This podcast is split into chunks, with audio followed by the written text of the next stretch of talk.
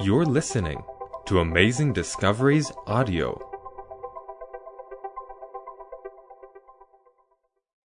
This is Total Onslaught Final Conflict, Episode 4, with Walter Veith. Wow, here we go again. One more evening of the second angel's message, or wrapping it up. And tomorrow evening, we'll come to the climax, which will be the third angel's message in the setting of today. I've called this lecture Behind the Scenes. And before we start, let's just bow our heads. Loving Heavenly Father, as we continue to unravel the scenes of history and the rapid approach of the final events, we know, Lord, that without you we can do absolutely nothing. And so I pray that you will be our guide, our strength, and that you will give us steadfast hearts to stand in the times that we are heading towards and to claim all the promises which are in your word for a time such as this. And thank you, Lord, that all your promises are yea and amen. And so, Lord, may your angels surround us now. May your Holy Spirit be amongst us. And grant us a sweet season with you. In Jesus' name, amen. Behind the scenes, what's happening behind the scenes? That's a question that has filled the minds of many, many people through eons as they come into contact with the conflict between good and evil. And Jesus said, When the Son of Man comes, will he find faith on this earth? So obviously, there's going to be a situation where there will be very few defenders of the cause of Jesus. When you present the issue of the great controversy in the context of the three angels' messages, it, this is very easily confused with some form of religious zealot or some form of fanaticism. But in actual fact, all that the three angels' messages require is a stand for principle. That's all it is. To make a stand and say, this is the principle on which I stand. This is the master that I've gotten to know. This is the character that I appreciate and love and this is the one I'm prepared to die. For after all, what can man do to you? He can just kill the body, and then there's nothing else he can do. But rather fear your Father in heaven, because if you reject him, then by your choice, you have eradicated yourself from the kingdom of heaven. And the character of God is so beautiful it is such a refined character. It never forces itself upon you. It doesn't force itself upon history. If you look at history and you see how things are happening and how the devil seems to have free reign, you can see the character of God. And yet, in spite of it, here, there, everywhere, people stand up and say, I'd rather have Jesus than anything. So he must be drawing and speaking to individual hearts. Otherwise, we'd go crazy. We'd think the devil is in control. But he's not. Because God has foretold history. In case we tend to believe that the devil is in control, he says, See, I tell you ahead of time, so that it, when it does happen, you will believe. Isn't that marvelous? God is so good. So What's happening behind the scenes? Well, let me be upfront. Nobody can say they know it all. We can see through a glass darkly. And we can put the picture together, and if we have the Bible and the spirit of prophecy, that's a tremendous help, a magnifying glass. But nobody can be so arrogant to say, I've swallowed all the knowledge in the world, and this is exactly how it is. But to the best of our abilities, I believe that God wants us to get pretty close. I saw a woman sit upon a scarlet colored beast full of the names of blasphemy. Revelation 17:3. Now, the Seventh day Adventist Church has been pretty ad- adamant about what these symbols stand for. Revelation 13:4. And they worshipped the dragon, which gave power unto the beast. And they worshipped the beast, saying, Who is like unto the beast? Who is able to make war with him? So obviously, whenever somebody confronted the beast, the war was on, and the beast overcame, and the beast overcame, and it seemed as if nothing would stop it in its track. And even while the Son of Man was coming in the clouds of heaven to the Ancient of Days, he was speaking pompous words down here. So this power has been well described in the Bible. The beast, of course, is the false son. He's the one who takes the place of Jesus Christ. He's the alter Christos, the other Christ on earth. That's his role. He takes the titles of Jesus upon himself King of Kings, Lord of Lords, Holy Father. All of these titles he claims as his own. He is Lord of his Sabbath. He proclaims the Sabbath and says, Bow down to me and honor me and worship me by obeying my precepts and not someone else's. And uh, he claims all these powers unto himself. He's the one who had a mortal wound and yet rose from the dead to live again. He's a perfect counterfeit of Christ. And as such, he must receive the kingdom from the Father, which is the dragon in this false trinity. Now, we've looked at those components. We've looked at the dragon component, the direct spirit of Satan working amongst mankind. We looked at that last night. The false prophet must be the one who has the signs and the wonders and the outpouring of the Holy Spirit. He's the counterfeit of the Holy Spirit. And we looked at that. That claim falls upon the false prophet. But now we are told that the kings of the world will pay homage to this power. And the one who receives homage is always greater than the one that gives the homage. So that's simple logic. The other thing that requires cold logic is that if Satan is going to set up a universal kingdom with a universal religion which pays homage to him, then that means that the religion of Christ, the pure, unadulterated, religion of Christ, must by definition be excluded, and the two groups, notice, two groups, must eventually clash. It is inevitable. Cold logic demands it. So here they are paying homage and worshiping the beast. Well, Revelation 17:2 with whom the kings of the earth have committed fornication. So that's the aspect I want to look at tonight. How the powers that be pay homage to the beast rather than to the dictates of the word. And the inhabitants of the earth have been made drunk with the wine of her fornication. This false doctrine has permeated the world. The people have been prepared. Their mind has been altered. They see things in the light of this counterfeit system and they believe that they are right and this is the only way to solve the problem. So, are the kings of the world paying homage unto the beast? They certainly are. History proves that and especially our modern times prove that. Every political being on this planet who has any say has to take a turn, his turn, to visit this power.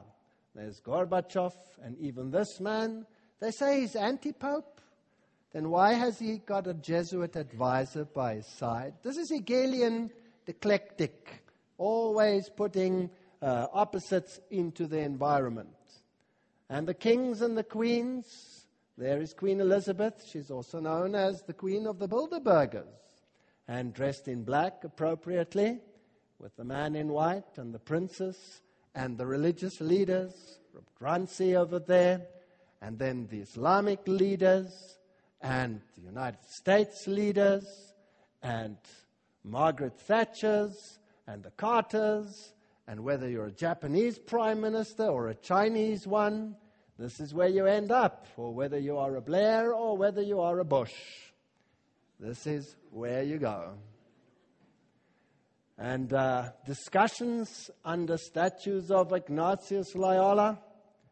Revelation 17:12 and the ten horns which thou sawest are ten kings which have received no kingdom as yet the union of church and state must be complete, but receive power as kings one hour with the beast. So there will be a union of politics and church, churchcraft and statecraft.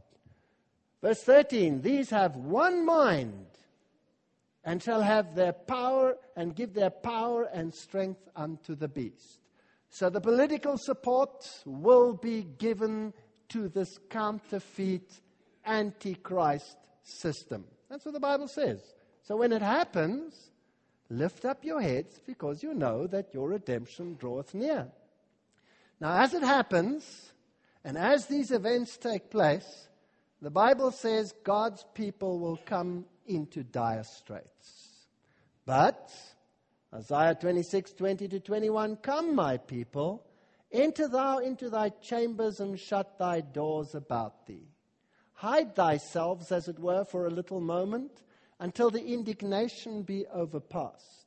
For behold, the Lord cometh out of his place to punish the inhabitants of the earth for their iniquity. The earth also shall disclose her blood and shall no more cover her slain.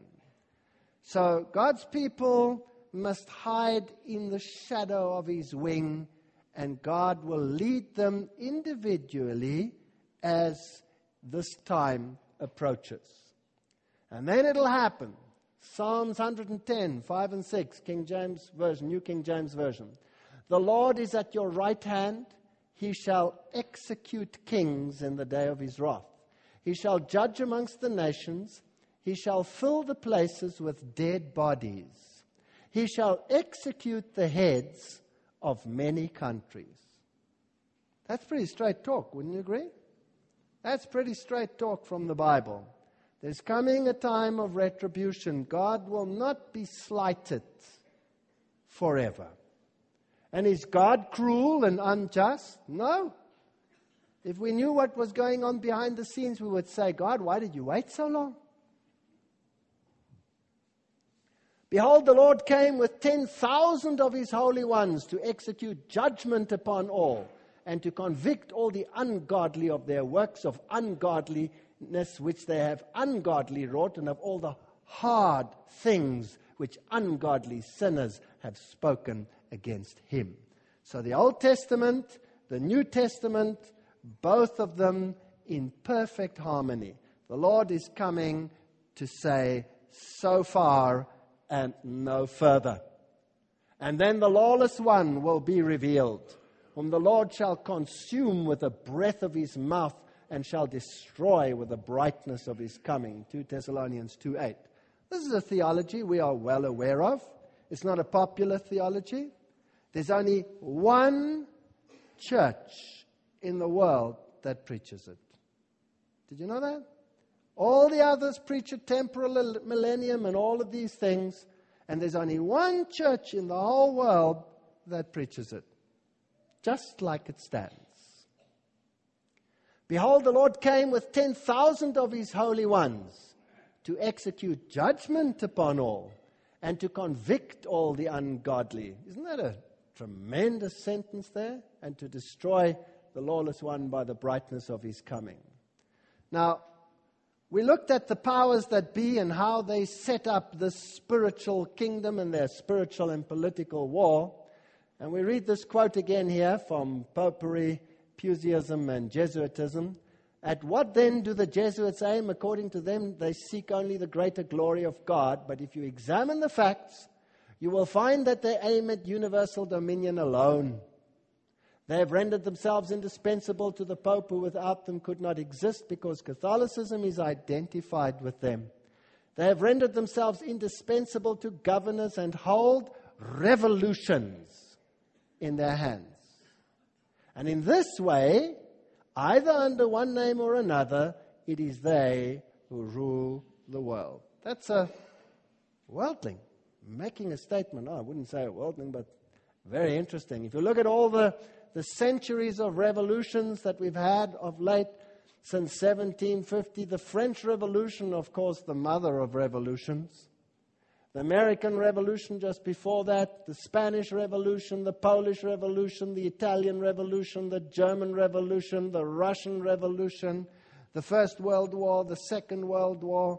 All of these wars appeared only to have a political agenda. No, they didn't. They had a religious agenda. They were religious wars. We haven't got time to deal with all of the issues. I'm pushing the wrong button. Let's have a look at the French Revolution. This was a cataclysmic event that set the stage for the events. The whole of chapter 11 of Revelation is dedicated to this event, the French Revolution. And out of the French Revolution came a totally new philosophy. And there, for the first time, human rights were ensconced. And they wrote them on two tablets, just like the Ten Commandments with fasciae in the middle, showing that fascism would be the control center of this new law. And above it, they had this funny little hat over there, the serpent with his tail in his mouth, this all seeing eye of Lucifer, and uh, the fasciae spear going right through the middle, and this funny little hat on top over there, which they called the Jacobin hat. Now, what is a Jacobin hat? There it is, a nice, funny little hat. This is the god Mitra. This is Mithraism, and Mithraism is the core religion of Roman Catholicism.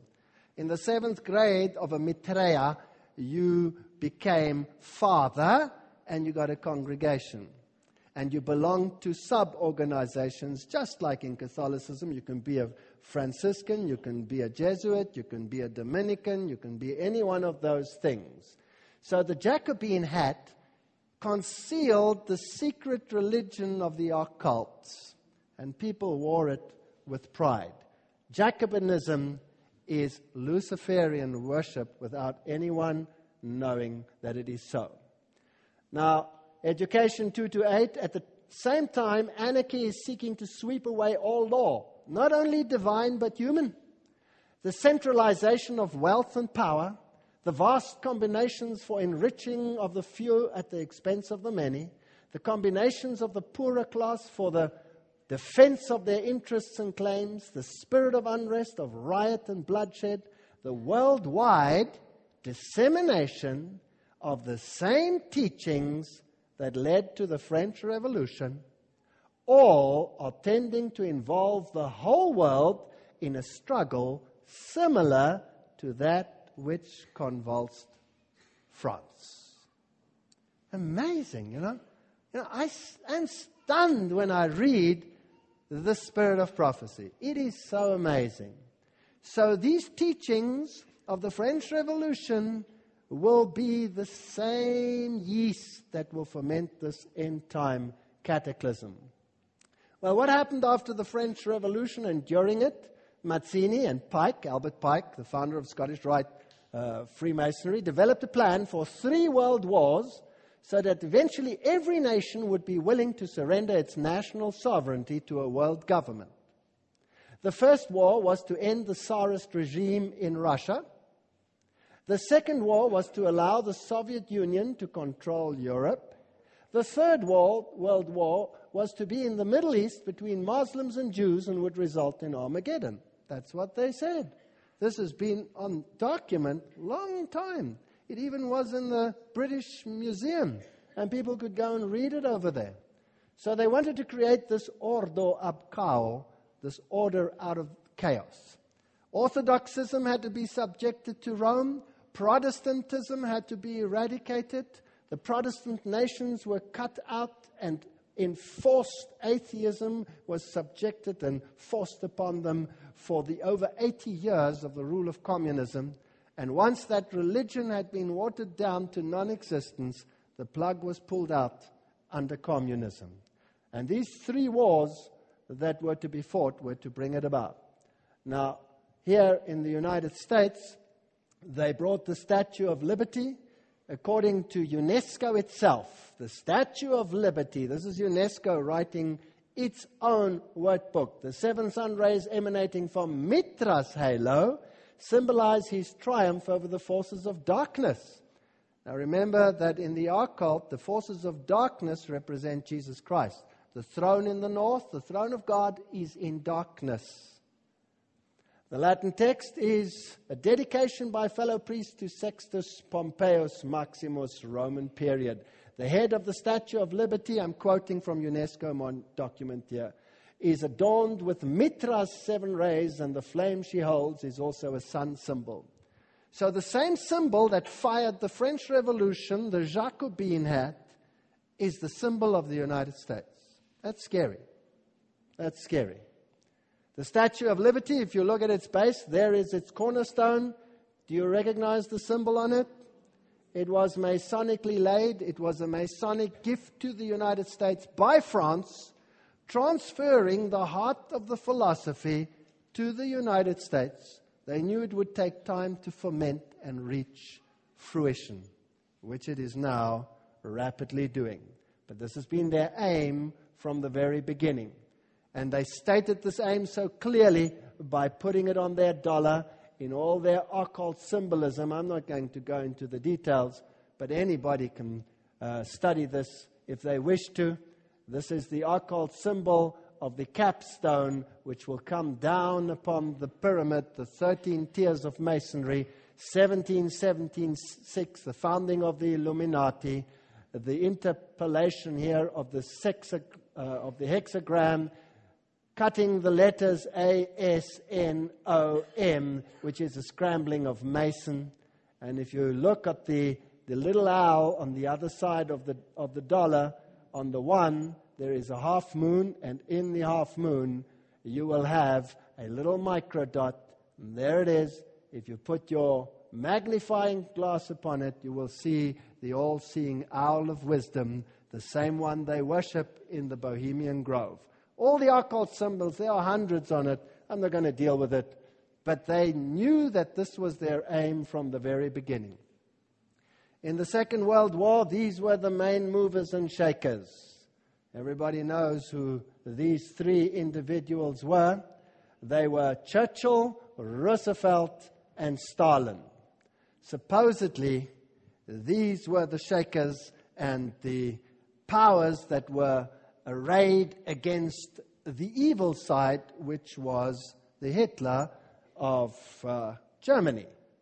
And the whole cataclysm between these two philosophies. Now, who were these people? All of them, of course, high level Masons. Vladimir Lenin was a Grand Orient Lodge member. Winston Churchill, a 33 degree Freemason, and here you can see him photographed in his Druid Order Lodge. Now, we all know that the Druids have nothing to do with Christianity, but are a pagan society who, uh, well, worship the other one. There he is, photographed in his Druid Lodge, and Joseph Stalin himself, Grand Orient Lodge. All the quotes are there for those who wish. President Franklin D. Roosevelt, one of the photographs of indiscretion, here photographed in his full Masonic regalia, and here also photographed with Myron Taylor giving the Masonic handshake in his full Shriner gear. So these were all high masons involved in this very war. If you look at Hitler on the other side and the Jesuits, Hitler said, I learned much from the order of the Jesuits. Until now, there's never been anything more grandiose on earth. And the hierarchical system of the Catholic Church. I transferred much of this organization into my own party. The SS, which is, of course, another occult symbolization, was constituted according to Jesuit principles. Himmler, head of the SS, was associated with, his, with the Jesuits through his father. Hitler said of him, I can see Himmler as our Ignatius of Loyola. Joseph Goebbels was a trained Jesuit. So both sides, warring against the other, were just the Hegelian dialectic. One thesis, the other antithesis. Out of this should develop the synthesis, which was to eradicate all opposition to the beast power, so that eventually they would come to the point where they say, Who can make war against him? We cannot. We either join him or we die. That was the only solution. So priests were involved in the movement of Adolf Hitler, no matter how much they deny it. They are the cardinals giving the signs. Here they all are, all of them in harmony, one with the other. And after this cataclysm, the heroes of this war were the Churchills and the de Gaulles and all of these uh, Allied powers. And Winston Churchill then said, The creation of an authoritative world order is the ultimate aim to which we must strive. Charles de Gaulle said, Nations must unite in a world government or perish. I'm not quoting the small fries, I'm quoting the big guns here. And after the Cold War, which was to serve the purpose of making the entire world subservient to this system without anyone knowing how it was done. Who got the honor and the glory for this activity? Let's look at it. Oops. I have to go out of this into this mode. 2,400 of his faithful here to welcome him. He's waving to the crowd.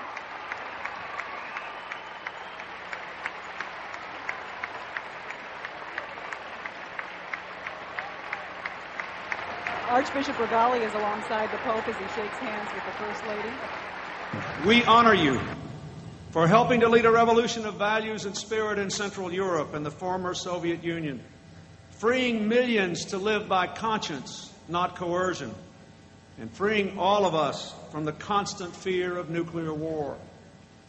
Your Holiness, on behalf of all of us gathered here today, indeed on behalf of all the people of our beloved nation, we welcome you back to America. So the stage was set, and it was time to pay homage to the beast. So the leaders of the Soviet Union came and repented before him, and a new world order was to approach. He had a special cross, the one that he inherited from Paul VI, and uh, we'll talk about this in a moment. And this was the man of the moment. In the book Keys of This Blood, Malachi Martin wrote uh, clearly the new agenda, heaven's agenda, the grand design of God, Masonic language, by the way, for the new world order had begun. And Pope John Paul would stride now in the arena of the millennium endgame as something more than a geopolitical giant of his age. He was and remains the serene and confident, another Masonic language, servant of the grand design. So here was the climax of history about to be implemented. Pope John Paul II speaking at the United Nations, asking for the nations to come together. His 2004 address to the world, his New Year's address, the entire address was dedicated for a call for a new world order. Pope calls for new world order. CNN, Thursday, January 1, 2004. And the political leaders rallied around them from the east and from the west. The time had come for these great events. Immediately post fall of the Soviet Union, of course attributed to the papacy, which was, of course, set up we have the building of a new world. And the United States would pray, play the prominent role, just like prophecy said it would do, because the Bible says that the beast out of the earth will force the whole world to pay homage to the first beast. whose deadly wound had been healed. It is a big idea, a new world order where diverse nations are drawn together in common cause. Only the United States has both the moral standing and the means to back it up. President George Bush. Now, eventually, they all will have to concede their power to a controlling body. And that controlling body was to be the United Nations. Let's hear it out of the horse's mouth itself. Where institutions of freedom have lain dormant, the United Nations can offer them new life. These institutions play a crucial role in our quest for a new world order. An order in which no nation must surrender one iota of its own sovereignty, an order characterized by the rule of law rather than the resort to force. So the United Nations must become the hub of this new world order, a governing body where nations can retain their sovereignty subject to this authority. A very interesting statement that was made by him. Just wait for the picture to appear. In Europe itself, the picture in Europe changed very dramatically. We're not going to deal with the history tonight, it'll take too long. But the Maastricht Treaty came into effect with 12 stars. There were never 12 members, never. These are the 12 stars which surround Marian worship. We'll come to that at a little later stage. The new Tower of Babel, this was the poster displayed in the entire Europe. The Tower of Babel under construction. And Jacques Delors, the president of the European Union at that time, said, We are building a new Babel and this time we will succeed. That's quite a challenge. That's quite a challenge. Notice that they have the 12 stars. Actually, they only have 11, the 12th one hiding behind the tower over there, in the goat of Mendes form and a crane saying, We are going to succeed. The nations will defy you, God. We'll come together. You will not be able to prevent it. Well, what is the Tower of Babel? Arthur Edward Waite, 33 degree Freemason, says the Tower of Babel, of course, represented a Masonic enterprise. Out of evil, God was the evil one who confused the languages, comes good, however, and the confusion of tongues gave rise to the ancient practice of Masons conversing without the use of speech. Interesting. So it is a Masonic enterprise. And the new parliament in Europe rises, and it's built in a most strange way a circular building with a scaffold represented around it. It is, by their own admission, a representation of the Tower of Babel. There it is. Under construction, a new Babel arises.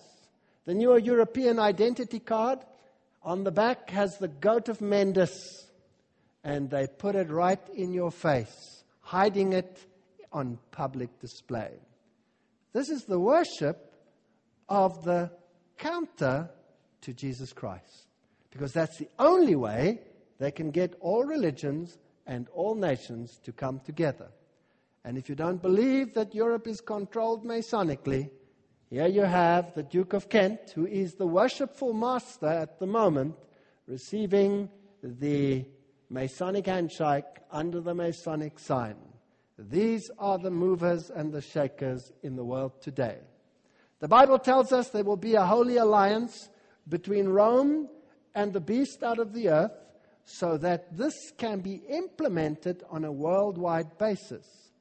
And the spirit of prophecy tells us that the spirit of the French Revolution will be permeated throughout the world.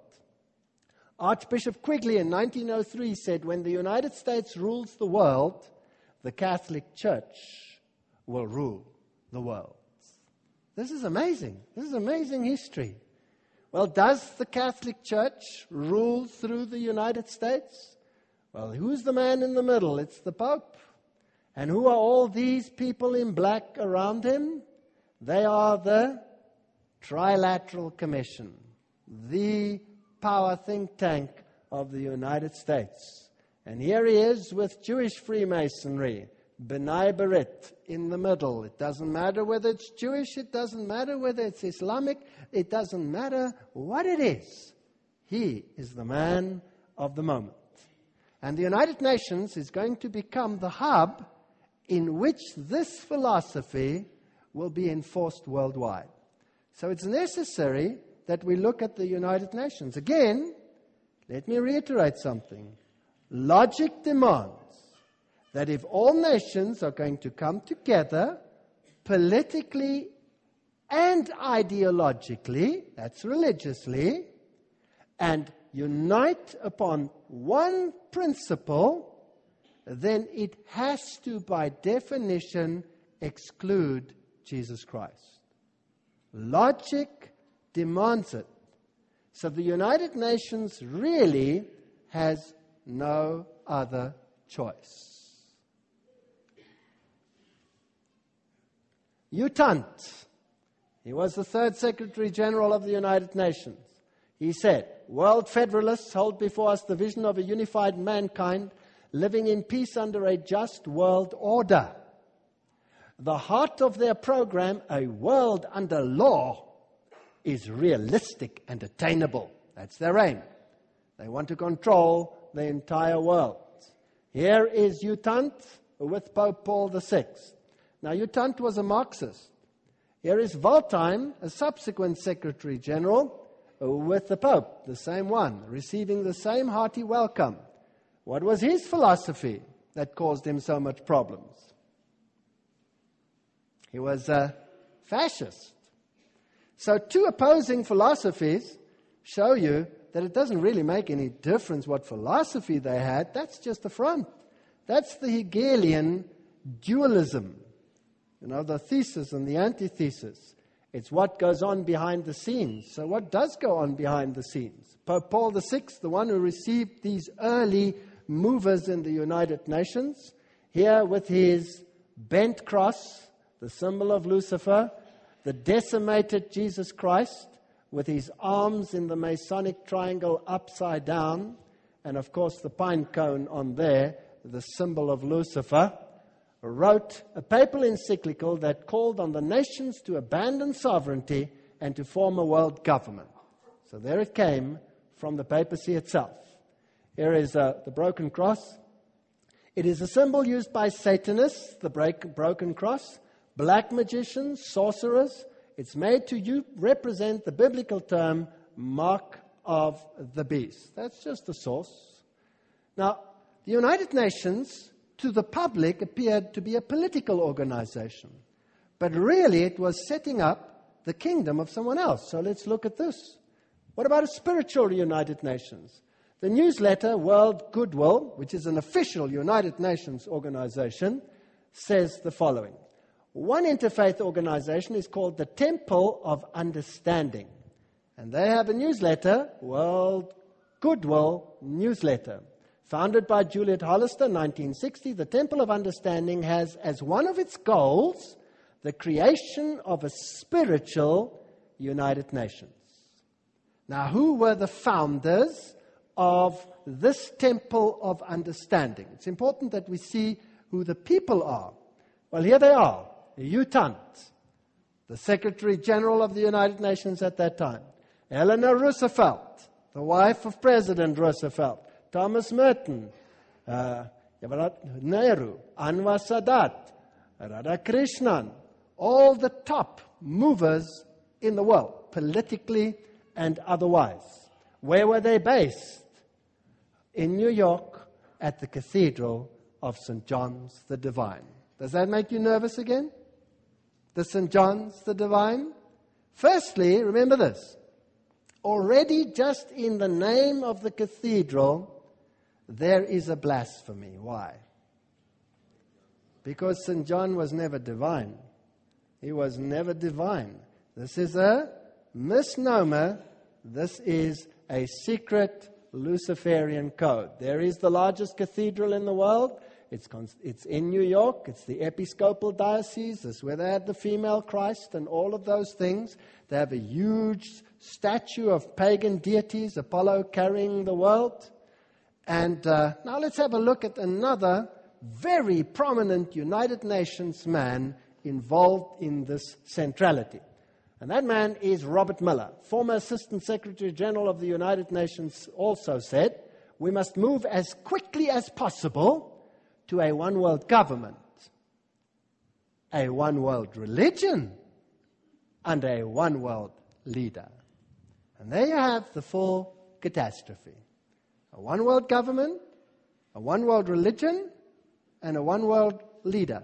Then you have the fasciae, the fascism, one leader to which the world looks for leadership on these issues.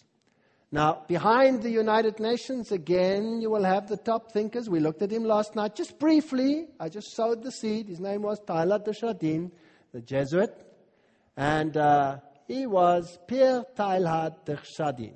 Now, Robert Muller, the Undersecretary General of the United Nations at that time, wrote Teilhard de Chardin had always viewed the United Nations as the progressive institutional embodiment of his philosophy. Now, if it was his philosophy, then it was also whose philosophy? The Jesuits' philosophy, because they swear an oath of utter allegiance. Teilhard also wrote, although the form is not yet discernible, mankind tomorrow will awaken to a pan organized world. Why are you doing that? That's very naughty.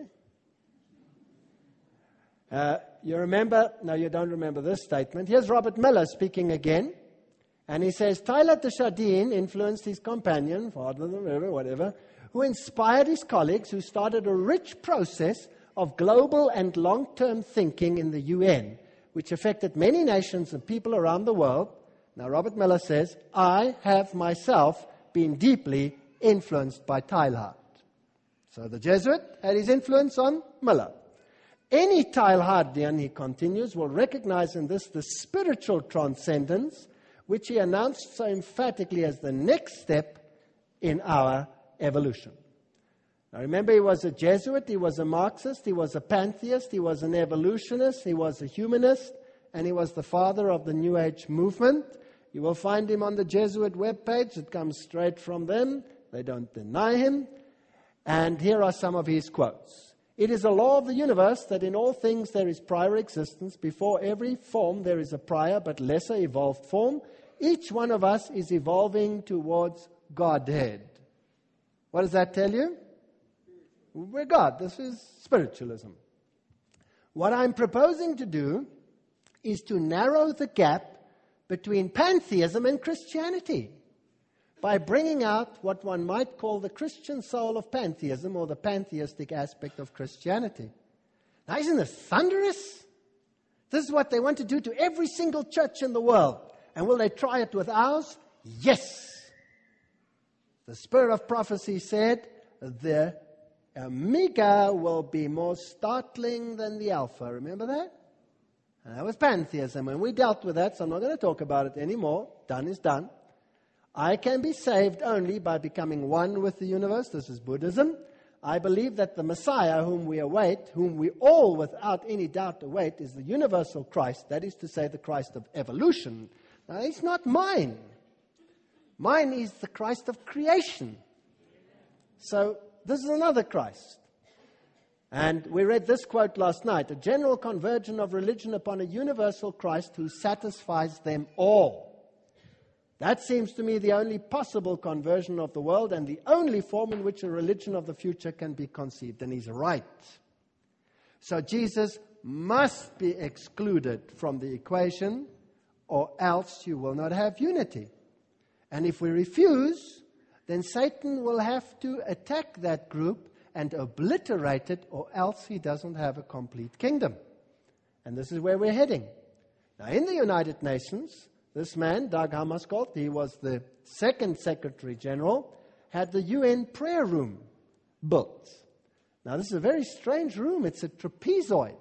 It's shaped like a trapezoid, and it has one altar. And he writes The stone in the middle of the room has more to tell us. We may see it as an altar. Ah, so it's a place of worship. Empty, not because there is no God, because it is an altar to an not because it is an altar to an unknown God, but because it is dedicated to the God whom man worships under many names and many forms. Oops. Is our God worshipped under many names and many forms? Yes or no? No. So this prayer room is dedicated to another God, but it's not my God. So now I have a problem. Who is this God? Here are three quotes. The meditation room faces north northeast. To enter the room, one must proceed from darkness to light. In other words, Masonic. Indeed, the middle order of the Satanic Brotherhood is called the Order of the Trapezoid. That's satanic. Anton LaVey, the founder of the Church of Satan, refers to the occult principle known as the law of the trapezoid. So as soon as you see the trapezoid, that's like the triangle without the capstone, then get nervous. Get very nervous. Robert Muller writes One could tell several moving stories of the spiritual transformation of the UN has caused to the point that this little speck on earth is becoming holy ground. For example, the rational, intellectual economist Dag Hammarskjöld found God at the United Nations and inspiration for his work as a world servant in the mystics of the Middle Ages. Towards the end of his markings overflow with spirituality and mysticism. So, is this the God of the Bible or is this another one? It must be another one. In the prayer room, they chant, I am, I am, I am, I am. This is a strange philosophy. So now let's look at one of the most important men in the United Nations Robert Muller, former UN Assistant Secretary General. He's chairperson of the Peace Party 2000. He's called the philosopher and the prophet of hope of the United Nations. He's a deeply spiritual person. We've seen that already. From his vantage point as a top level global spokesperson, he had a strong connection between the spirituality and the political cultural scene. He's also the Chancellor of the University of Peace created by the United Nations. So this is not some pumpkin somewhere. He's also the author of the World Core Curriculum, what every person has to learn from henceforth has been inspired by this man worldwide. He's known as the father of global education. He also earned the UNESCO Peace Education Prize in 1989. He's also the man who set up the framework for world media coverage. What you see on your television is what was permitted through him and his committee and a framework for planetary and cosmic con- consciousness, and a framework for the arts and culture. He's a busy man. He's a very busy man. So let's ask him what his philosophy is about. He writes in the foreword, in the preface to World Core Curriculum, the following quote This is Robert Muller. The underlying philosophy upon which the Robert Muller School is based will be found in the teachings set forth in the books of Alice A. Bailey. Oops. The school is, new, is cert, now certified as a United Nations associated school, providing education for international cooperation and peace. Now, this is what Alice A. Bailey claimed. She said, Evidence of the growth of a human in- intellect along the needed perceptive lines can be seen in the planning of various nations in the efforts put forth by the United Nations to formulate a world plan from the very start of this unfoldment, three occult factors have governed the development of these plans. And she says, within the United Nations, there is a group of informed ones who will lead the world in that direction. There are her quotes. She didn't say what the three occult factors were. We spoke about her already. She was the subsequent leader of the House of the Theosophy, where Blavatsky had reigned. She's the writer of all these articles. She's the one that had them published under the name Lucifer Publishing Company. And this is what she writes. The major effect of his appearance, this is this cosmic Christ we spoke about yesterday, will surely be demonstrative in every land the effect of a spirit of inclusiveness. An inclusiveness which will be channeled or expressed through him All who seek right human relations will be gathered automatically whether they are in one of the great world religions or not. All who see no true or basic difference between religion and religion, man and man, nation and nation will rally around him.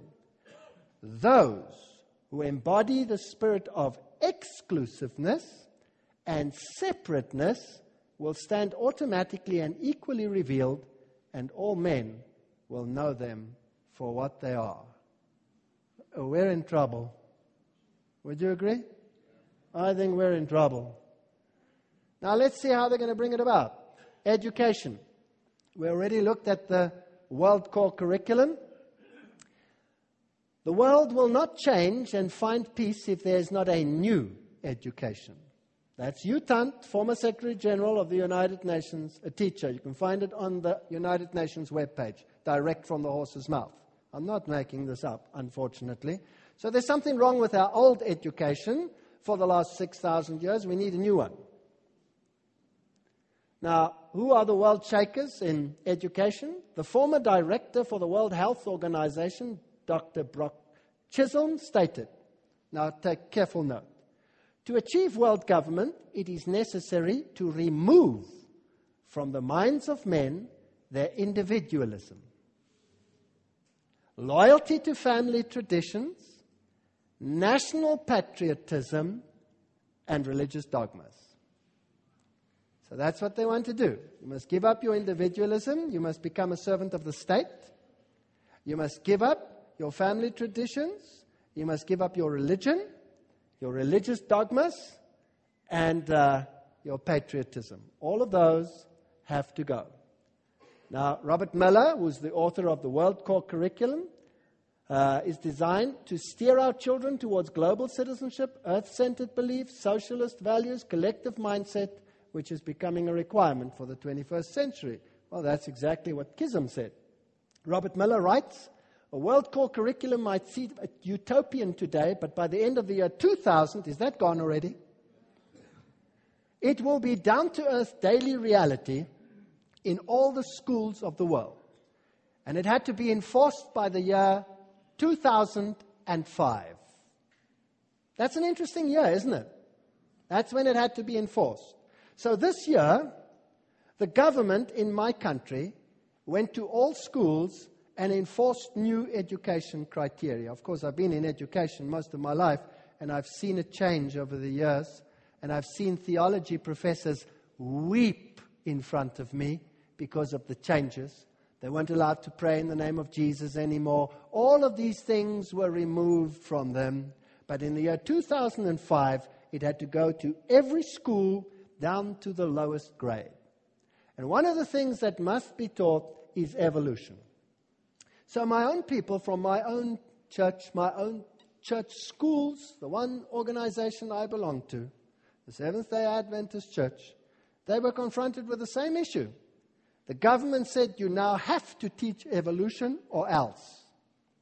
And they said to me, What must we do? What must we do? What must we do?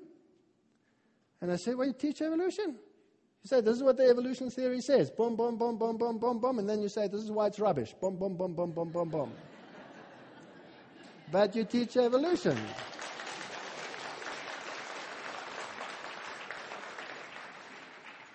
then you're still obeying the laws of the land. You know what's sad for me?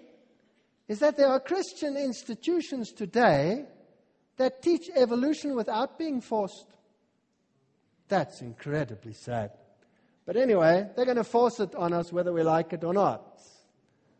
UNESCO, Julian Huxley is the former director of UNESCO.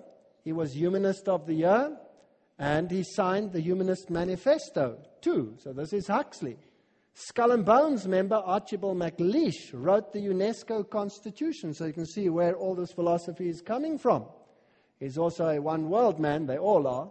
Huxley wrote the following in its education program, UNESCO can stress the ultimate need for world political unity and familiarize all peoples with the implications for the transfer of full sovereignty from separate nations to a world organization. So, this is what they want to do. Then, under Huxley's guidance, they brought out a guidebook for teachers. And this guidebook was to destroy a child's love for country, to prepare it for world citizenship. On page 8, the teacher is told the kindergarten or infant school has a significant part to play in a child's education. So they want to get the children earlier and earlier and earlier. And it's fascinating that in England, from this year onward, again, 2005, children are now required to go to school from the age of three. Three. Because if they are in the school, they can be indoctrinated against the religious beliefs of the parents. In my country, they now have to learn invocations, they have to learn Hindu prayers, they have to be able to recite them. And when the parents say, We're going to homeschool, then the inspectors say, We'll come to your house. And if they can't do it, you've had it. This is interesting. This is fascinating stuff. To correct, it says on this page, the errors of home training. What might those be? Parents, what are you doing that's so erroneous? Now, let's have a look at another organization. Enough with the education of the United Nations program. In 1973, the UN Secretary General U Thant, so I'm dealing only with the big guys here, formed the organization known as Planetary Citizens, together with a name man called Donald Keys. So these two planned this organization. Donald Keys has been involved in an organization known as Findhorn in Scotland. And this is a New Age organization planning to divide the earth up on terms of ecology. So ecology now becomes so important. Oh, the trees are holy, and the this is holy, and the, the, and the fish are holy. And, you know, all these laws. Only native people may use a fish and catch a fish, and, oh, law upon law. And in the end, you're not allowed to even have your land anymore because everything is holy. So now let's look at Findhorn Organization in Scotland which is affiliated, as we see, through these top people. Now, the spokesman for Findhorn is David Spangler. And it's so nice to have these spokesmen because they tell us what their philosophy is. He writes, quote, in his book, Reflections of the Christ, the true light of Lucifer cannot be seen through sorrow, through darkness, through rejection. The true light of this great being can only be recognized when one's eyes see with the light of the Christ, the light of the inner sun, Lucifer works within each of us to bring us to wholeness. And as we move into the new age, which is the age of man's wholeness, each of us in some way passes through the point which I call Luciferic initiation. We must pass through it. Lucifer comes to give us the final gift of wholeness. So that's their philosophy. He says further in the same book Lucifer prepares man in all ways for the experience of Christhood and the Christ ex- eh, prepares man for the experience of God, so we become God. The light that reveals to us the presence of the Christ comes from Lucifer. He is the light giver. So, well, how do they feel about the Bible and Jesus then? David Spangler again. We can take all the scriptures and all the teachings and all the tablets and all the laws and all the marshmallows and have a jolly good bonfire and marshmallow roast because that's all they are worth. So they don't really like the God of the Bible. They prefer the other one. They don't have a choice. They don't really have a choice. Mikhail Gorbachev says basically the same thing. In other words, he says, Cosmos is my God, nature is my God. What, what's that? Pantheism. And then he writes in his, uh, uh, concerning the Earth Charter, he writes, that comes from the Los Angeles Times, quoting him. He said, do not do unto the environment of others what you do not want done to your own environment. My hope is that this charter will be a kind of Ten Commandments, a Sermon on the Mount that provides a guide for human behavior towards the environment in the next century. In fact, they've put it, this charter, into a little case which is like the Ark of the Covenant, and they are going to carry it into the holy room of the United Nations and ensconce it as a covenant. This is scary stuff. And then there must be a new economic order. The world is going to change before our eyes. Uh, World Goodwill, again, this organization founded by U Thant and all the big people, says the same thing. The United Nations called in 1974 for the redistribution of wealth. Now, let me just def- redefine that for you. If you're going to redistribute wealth, it means what? You're going to take it from those that have and give it to those that you think should have it. Is that right? What does the Bible call that? Stealing. That's right. The Bible says, Thou shalt not covet thy neighbor's goods, and thou shalt not covet thy neighbor's wife, house, anything his ox or his donkey, his implements, his working tools, and his car. Leave them alone. That's what the Bible says. But they're saying, no, we'll redistribute it and we'll have a new international economic order. Now, what will be the basis of that order? Let's go to the beast. This is the famous encyclical Rerum Novarum. This was the defining economic thought principle of the Roman Catholic Church. One of the Roman Church's state most influential statements on economic matters is the 1891, it's very old, encyclical Rerum Novarum on the condition of the working classes. Now, it's based on the proletariat, Marxism, and the final enemy, the capitalist order, which will disappear. Now, Pius quotes writing in 1931, declared the following Pope Pius. Remember, these popes are infallible. Rerum novarum, however, stood out in this that it laid down for, what's it say there? All mankind unerring rules for the right solution of the difficult problem of human solidarity called the social question. So, Rerum novarum forms the basis. Now let's go to the next pope, John the 23rd, the one of Vatican II. By far the most notable evidence of this social teaching and action which the church has set forth through the centuries, undoubtedly, is the very distinguished encyclical letter Rerum Novarum. Next pope. Interesting. So, what is the economic thought of the Roman Catholic Church? It comes from Thomas Aquinas. Let's read it. Because the goods of some are due to others by natural law, there is no sin if the poor take the goods of their neighbors. Thomas wrote, In cases of need, all things are common property, so there would seem to be no sin in taking another's property, for need has made it common. Who defines the need?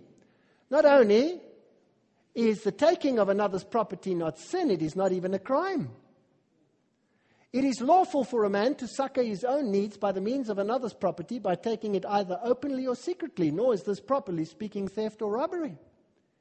It is not theft, properly speaking, to take secretly and use another's property in case of extreme need, because that which he takes for the support of his life becomes his own property by reason of that need. In the case of a like need, a man may also take secretly another's property in order to succor his neighbor's need. That's nice. You can be a philanthropist and have long fingers at the same time. Now, surely this is not accepted thought. Wrong. John Paul II now we're with the previous Pope.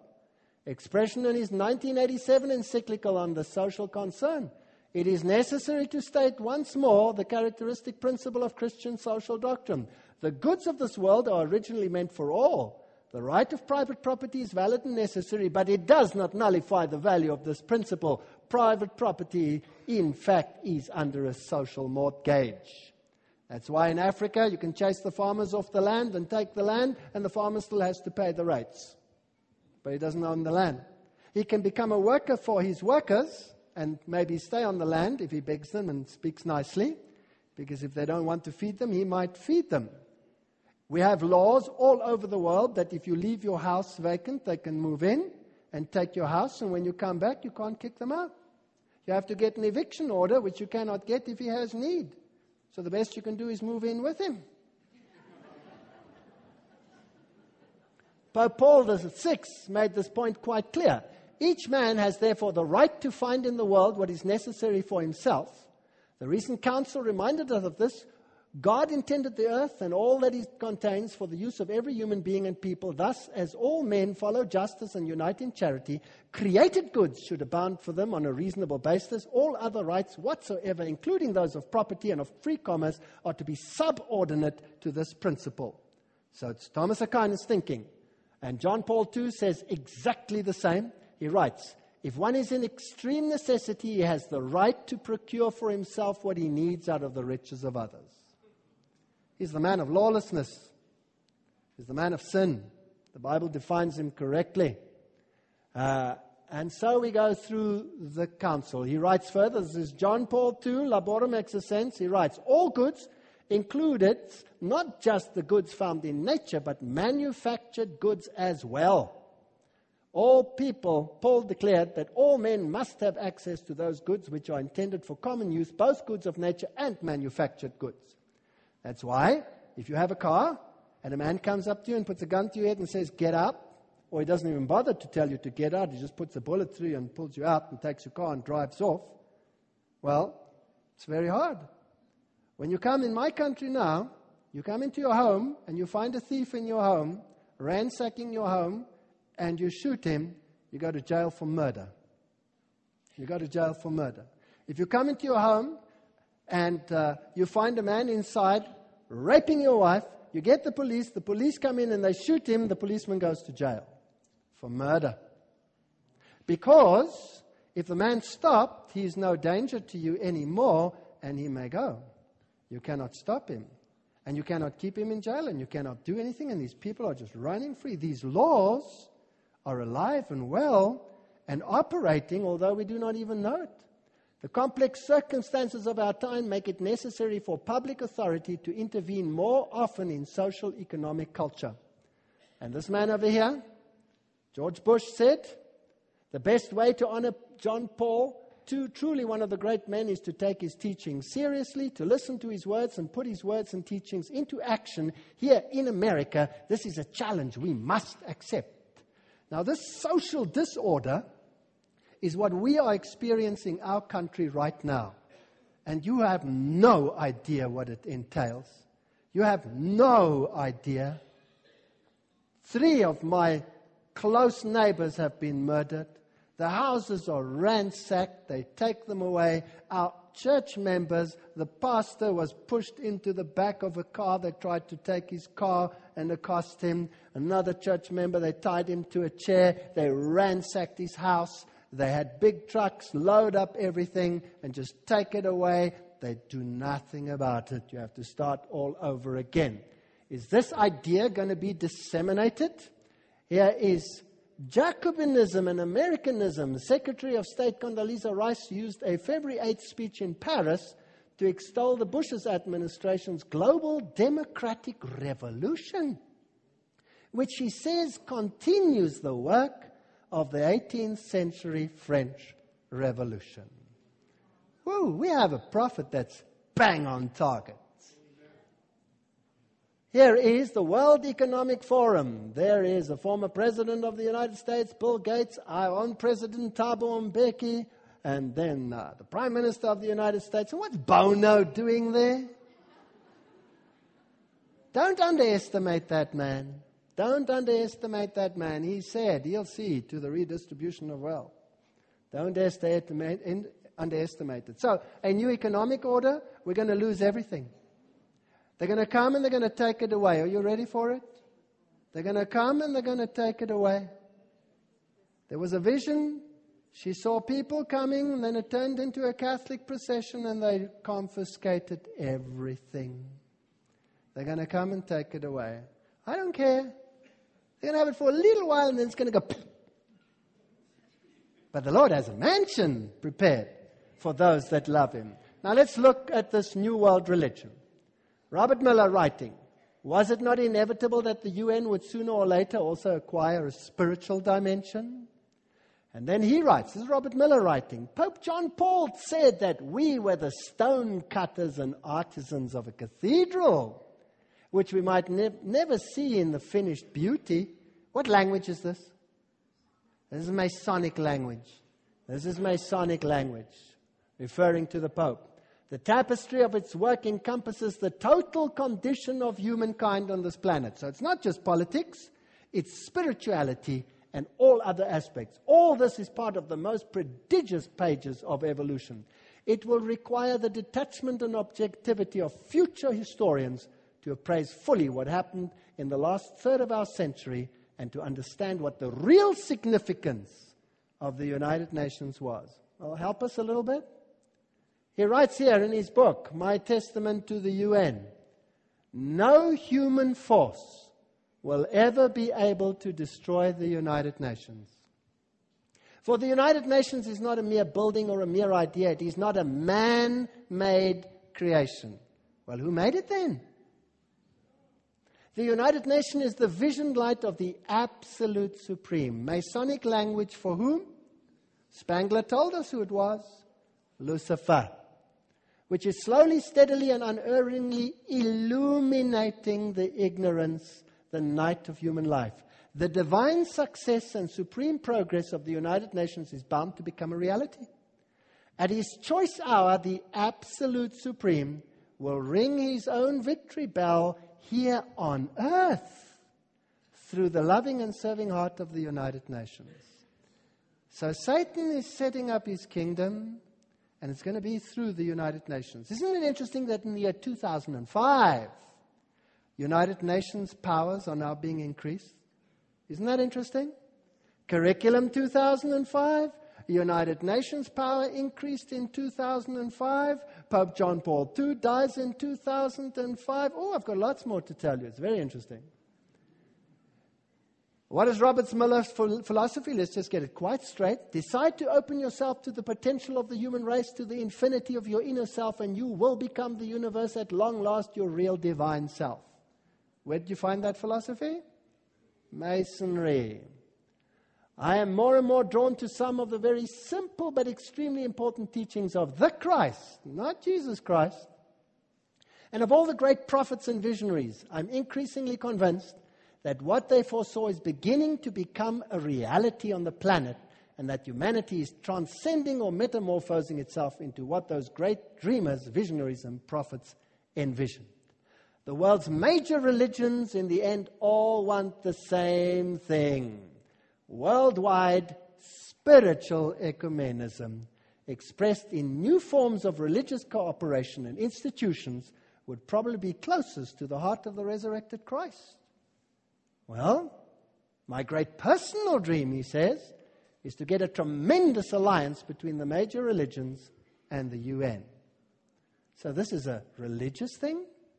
Then they organized an organization which is called the UR, the United Religions Organization. It was founded in June 1995 at an Interfaith Summit Conference, San Francisco, uniting the world's religions into a global organization. This is a UN sponsored affair. And then what happens then? The United Nations, according to its literature, uh, the URO, that's the United Religions Organization, was launched. Its written charter this past June 1997. It should be fully in place June 2005 and globally operational by June 2005. Interesting or not? I find that interesting. And what does Robert Muller say about it? Do not worry if not all religions will join the United Religions Organization. Many nations did not join the UN at its beginning, but later regretted it and made every effort to join. It was the same with the European community. It will be the case with the world's religions because whoever stays out or aloof will sooner or later regret it. Is that a threat? Oh, we're in trouble. Brothers and sisters, we're in trouble. The world's major religions must speed up dramatically their ecumenical movement, he writes. And what must disappear? My religion, right or wrong, my nation, right or wrong, must be abandoned forever in the planetary age. Sorry. There's only one name under heaven and earth whereby you may be saved, and that's the name Christ Jesus. I'm sorry. I'm in trouble. I don't think I'll be able to continue these lectures very much longer. But uh, this is the fact of the matter. Revelation 19:19 I saw the beast, the kings of the earth, their armies gathered together to make war against him that sat on the horse and against his army. Are we at that point, brothers and sisters? I believe so. But the good news is the beast was taken, and with him the false prophet that wrought miracles before him, with which he deceived them that had received the mark of the beast, and them that worshipped his image. These both were cast alive into the lake of fire burning with brimstone. And the remnant was slain with the sword of him that sat upon the horse, which sword proceeded out of his mouth, and all the fowls were filled with their flesh. The Lord is not going to take this lightly. This is the final confrontation. This is the final event. We are at the doorstep of the end time events that the prophets of old have longed to be part of. We're very privileged. Now, we can become terribly afraid, or we could lift up our heads and lean on Jesus and on Him alone. It's our choice. There's no other choice because this is on its way. This is on its way. But Revelation 19:6 says, "And I heard as it were the voice of a great multitude, and as the voice of many waters, and as the voice of mighty thundering, saying, Hallelujah! For the Lord God omnipotent reigneth. Tomorrow night, we're going to look at this final showdown, and we're going to look at who's involved and precisely define it.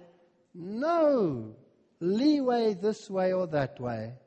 Tomorrow night will be the climax. And uh, everything we've been waiting for is being fulfilled. Let's pray. Heavenly Father, these things are written in your book, and you have told us ahead of time so that when it does happen, we may believe. Lord, some of us will be afraid, but you are more than mighty to lift up all that are trembling and the faintest cry of the weakest of your saints will not go unheard. And Lord, we want to stand for righteousness and truth and uphold your holy name. Stand for your principles, for your law, for your government. Stand for your honor and your character. And stand in the face of all this confusion and say, This is our God, and we will serve him come what may. Bless your people, Lord. We are heading for a crisis. Perhaps we won't see each other again before we meet on the sea of glass. But may the God of all grace and kindness keep his shadow, keep us in the shadow of his wing. Hide us in the cleft of the rock. In Jesus' name, amen. Thank you.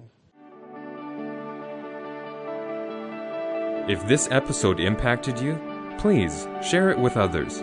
Amazing Discoveries is a donor supported ministry. To help us keep producing content like this, visit amazingdiscoveries.org.